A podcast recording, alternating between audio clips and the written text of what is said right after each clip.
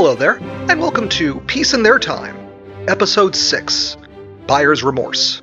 Today we'll be covering Italy's underperformance in World War I, plus the immediate political and social aftermath. So, the Italians are in the Great War. Now what? Well, that's probably the very same question a lot of people asked at the time. Of course, the army hadn't been properly mobilized yet which shouldn't be surprising given the political skullduggery needed to actually sneak the country into the war. And while the Austrians had been getting knocked around by the Russians at that moment, they had enough time to scramble some troops over to the Alpine border. What followed is probably one of the more dispiriting campaigns in military history. The Italians managed to maintain a 3 to 1 superiority in troops against the Central Powers in their little sector throughout the war, but found themselves advancing into mountains and hills, while under fire from modern artillery and machine guns. Imagine going for a very rocky hike while getting shot at, and that's the Italian front. From 1915 to 1917, the front line barely moved, and not for a lack of trying. The river Isonzo became infamous for having not one, not two, not three, but 11 battles fought in its vicinity and that was attacking across the most favorable terrain on the front, which was still a hilly, elevated mess. But elsewhere, it was pure Alps, freezing mountains, sheer drop offs, avalanches. These were all daily threats. I mean, hell, we're still finding soldiers frozen up there in those mountains. Now, I really super swear that I don't want to get bogged down in Italy's World War I military history. But as Italy enters its third year of war, something happens that kind of forces a psychotic break that goes a long way to explaining why fascism becomes a thing in Italy. It's called the Battle of Caporetto. In the back half of 1917, the Austrians were starting to feel the strain on the Italian front, and the Germans, fresh off their victories on the Eastern Front, had troops to spare all of a sudden. So, some men got shuffled south, and on October 24, 1917, the Central Powers went on the offensive on the Isonzo sector. The Italians, for their part, were exhausted after 11 pitched battles over the past two years.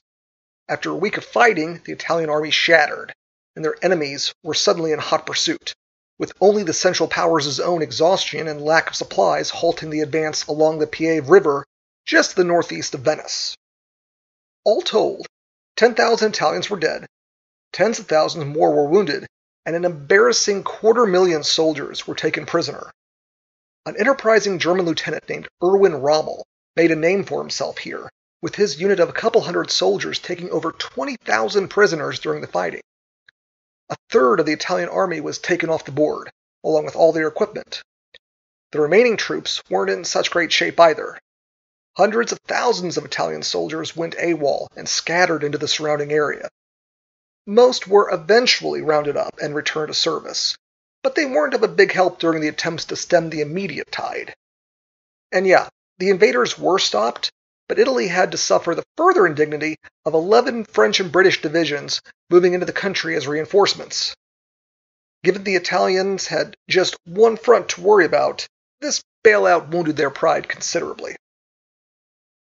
There is a silver lining to this disaster, though. The sheer magnitude of the debacle sprung the country into an action that nobody, including the Italians themselves, could have imagined. The immediate blow provoked a national panic that probably would be familiar to Americans with memories of Pearl Harbor or 9 11. Whereas before the people were sharply divided about fighting the war in the first place, the prospect of a full Austrian invasion united all the various factions together. Yeah, the slaughter up to this point had been senseless, but nobody was willing to let their country get totally hosed by the Habsburgs. Keep in mind, too, that the battle took place over just two weeks and basically incapacitated the entire army, so the national shock was very warranted. It was unlike anything the young nation had ever suffered to this point, and the suddenly desperate times called for even more expeditiously applied measures. And the Italian government, oddly enough, didn't shrink or stumble from the awesome new responsibility of dragging the country from the abyss. Replacements were called up to rebuild the army. Every effort was made to corral the deserting soldiers. Industry and infrastructure were brought under closer state management. Every bit of slack in the economy that was not being utilized for the war was redirected to the fight, and propaganda took on a tone of apocalyptic confrontation. One more Caporetto, it was feared, would end the Italian nation. And lo and behold, it worked. The army pulled itself back together, and the home front redoubled its efforts. Before, there had not been a defining national narrative. The Austrians had been the defenders, and the politicians were unwilling to admit that all the fighting was purely for a land grab. But avenging Caporetto and expelling the Austrians gave the Italians what they had lacked before a simple and concrete national story. The pieces of the nation were finally bound together into, dare I say, a fasci. The nation was bloodied, and nothing about its imperfections had even begun to be addressed. But from this moment through the year's time it would take to the end of the war, they were in it together, and that was something the nation had never before truly enjoyed. And it was a feeling that did not go uncommented upon at the time either. All through late 1917 and 1918, the single minded drive of the Italian people astonished themselves. Their nation had been openly complacent and corrupt, but now it was rejuvenating itself in record time. The reason why I emphasize this singular experience from World War I is because the subordination of the individual to the nation, the militarization of society, and the unlimited government power were all going to be key components of the future fascist ideology. Mussolini's entire movement was predicated on recapturing this national moment and to make it a permanent state of existence. And you could almost justify the feeling. The months passed, and the autumn of, autumn of 1917 turned to 1918, and the fortunes of war changed for the better. The Central Powers could not spare an offensive on a front as marginal as Italy, and so an entire year was able to pass without further incident as Italy rebuilt itself. Then, at the eleventh hour, the time finally came to strike back. By October 1918, both of the empires comprising the primary Central Powers were in free fall, Revolution was tearing their empires to pieces, and their armies were disintegrating in the field. It was now that the rebuilt Italian army struck. The Austrians, by this point, had no fight left in them and simply gave way. Their troops were starving, and they could plainly see that the Entente weren't going to be losing the war. The lines were restored to their positions from a year previous, and then pushed still further. There was a great final victory at the Battle of Vittorio Veneto, and Trieste finally fell. It wasn't long before the armistice was declared and the fighting was over, which unfortunately was going to bring fresh troubles. Now, why would hostilities signal new trouble? Because the world had changed since Italy had joined the Entente back in 1915. Now that the war was over, the decision had to be made on what kind of peace was to be made. And Italy, for all its sacrifices, did not rate when it came to deciding the final peace. Now the United States was among the victorious powers, which just three years prior could not have been counted on. And now the American president, Woodrow Wilson, was in prime position to decide how punishment to the fallen would be doled out. Too bad for Italy, and for all the people who suffered and died.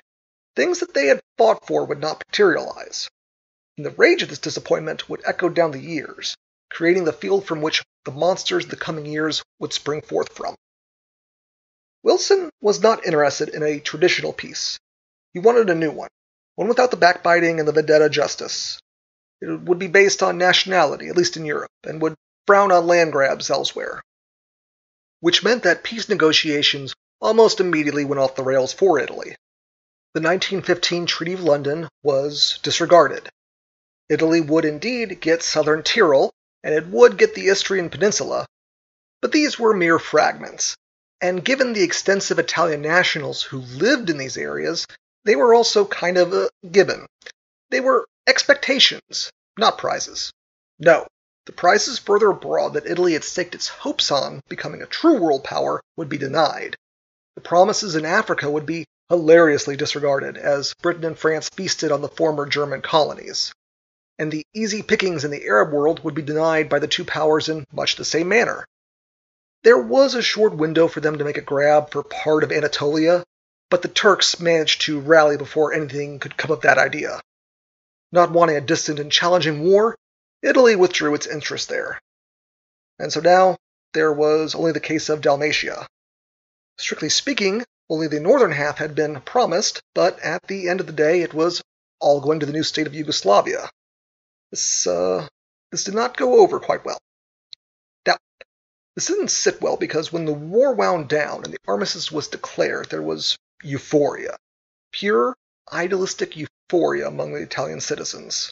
The slaughter was over and all the sacrifices would be proven worthwhile.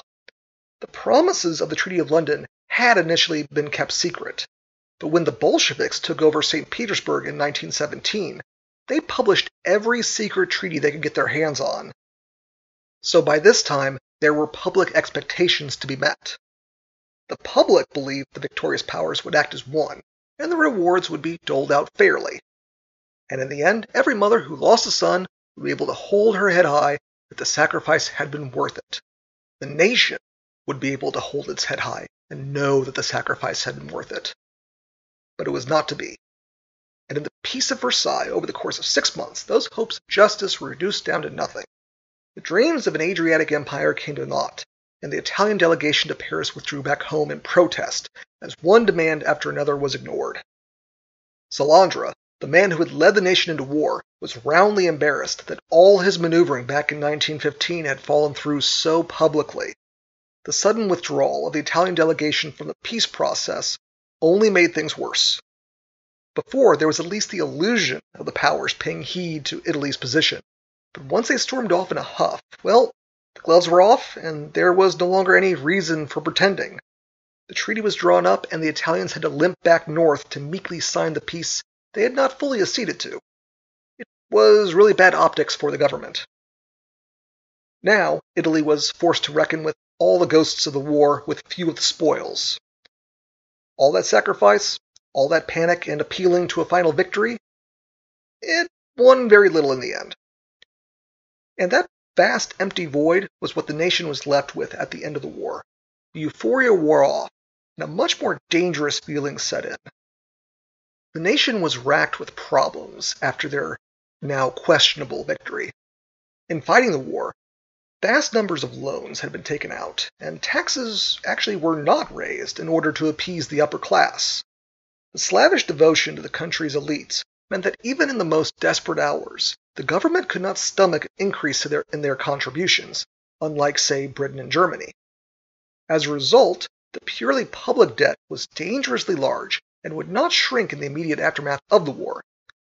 Inflation had already been building through the war years as spending accelerated and the nation clawed its way from disaster. Now, to win the war, the Italian government had not just become a draconian regime from a young adult dystopian novel. It also made a boatload of promises for some time in the future to drive its people forward. The most important, mainly because it was a promise actually fulfilled, is, was the passing of universal male suffrage for everyone over 21 in 1918. Beforehand, it had only applied to those 30 and over, or with money or property restrictions for those younger. Now, a much larger population base, including many of the soldiers and workers who had made the victory possible, were going to be represented in Italian politics. Remember last episode when I discussed how the first round of universal male suffrage put a lot of the proletariat into the political arena?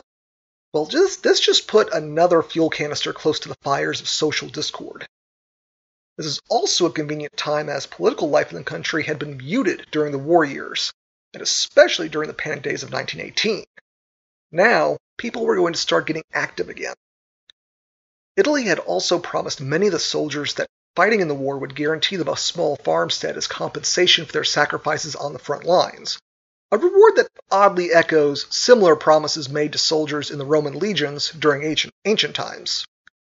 And just like in ancient times, the government in Rome found that coming up with arable land to dole out to its veterans was way easier said than done.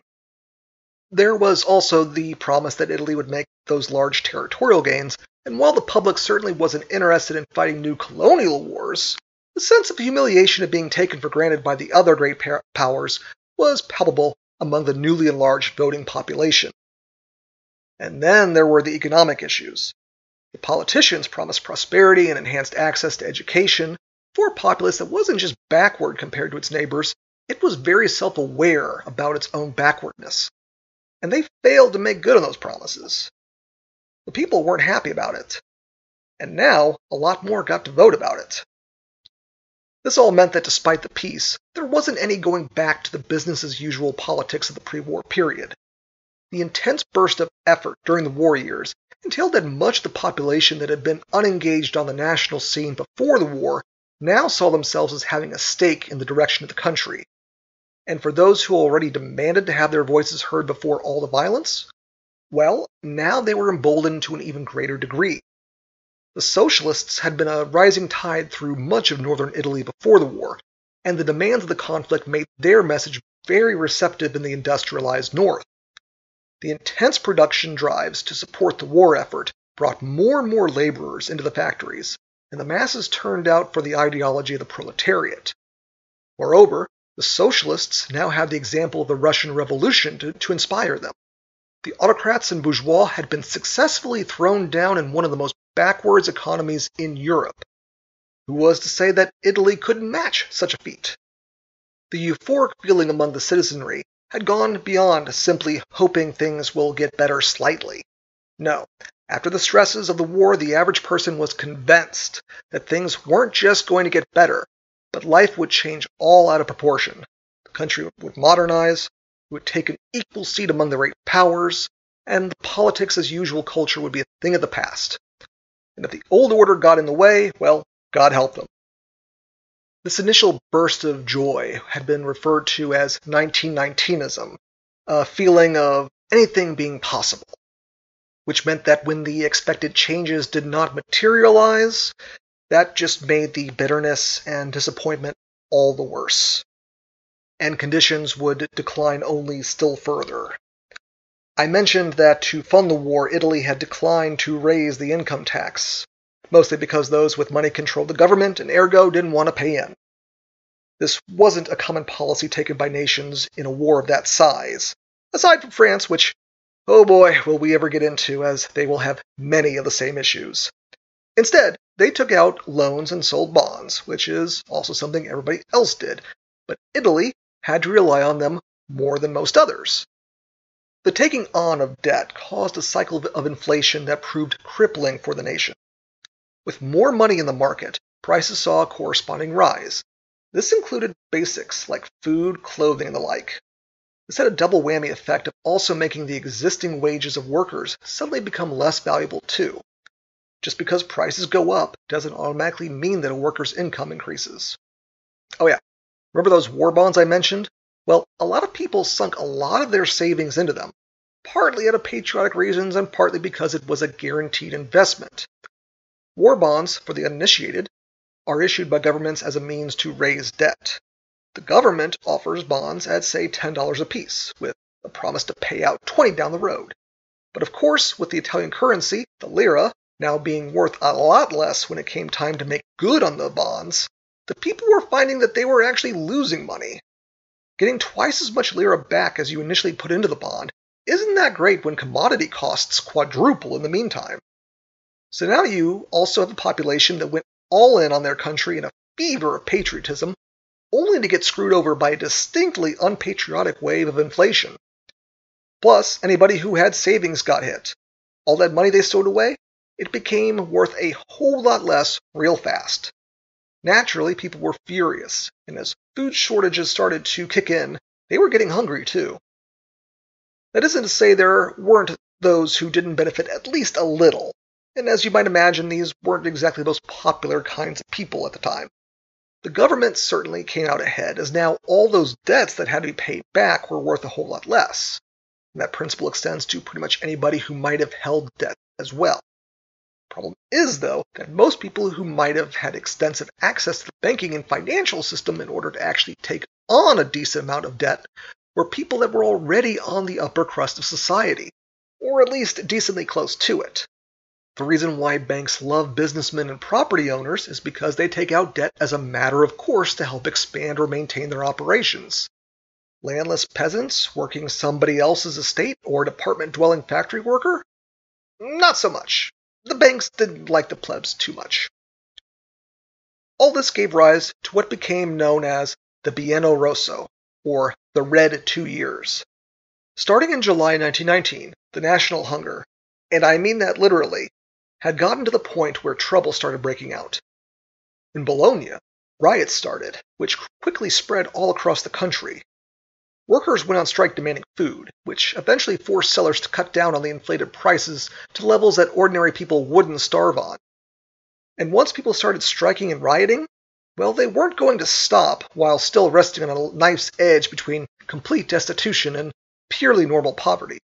The local governments were going to be overburdened in almost every major city, especially those further up north, and were going to have to deal with constant agitation from the socialists, encouraging workers of all stripes to fight against those controlling the economic levers of power.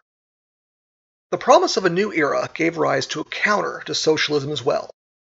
Like a terrible shadow, at first indistinct and somewhat insubstantial, the fascist movement made its debut on March 23, 1919. The organization had existed before, during the war years, but it was at this stage it went from being a pro war nationalist group that had mostly engaged in the odd street battle against leftists and changed into a more coherent national force. It is here that Benito Mussolini made his debut on the Italian stage.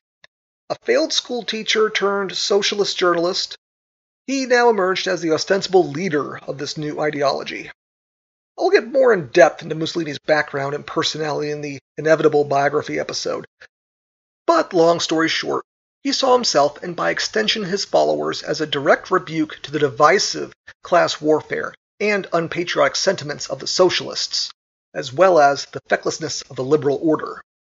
The initial members of the movement, the so called fascists of the first hour, were few in number, and maybe only a few hundred people actually turned out in Milan to hear Mussolini's announcements and in that small group there was a wild divergency in beliefs and political opinion.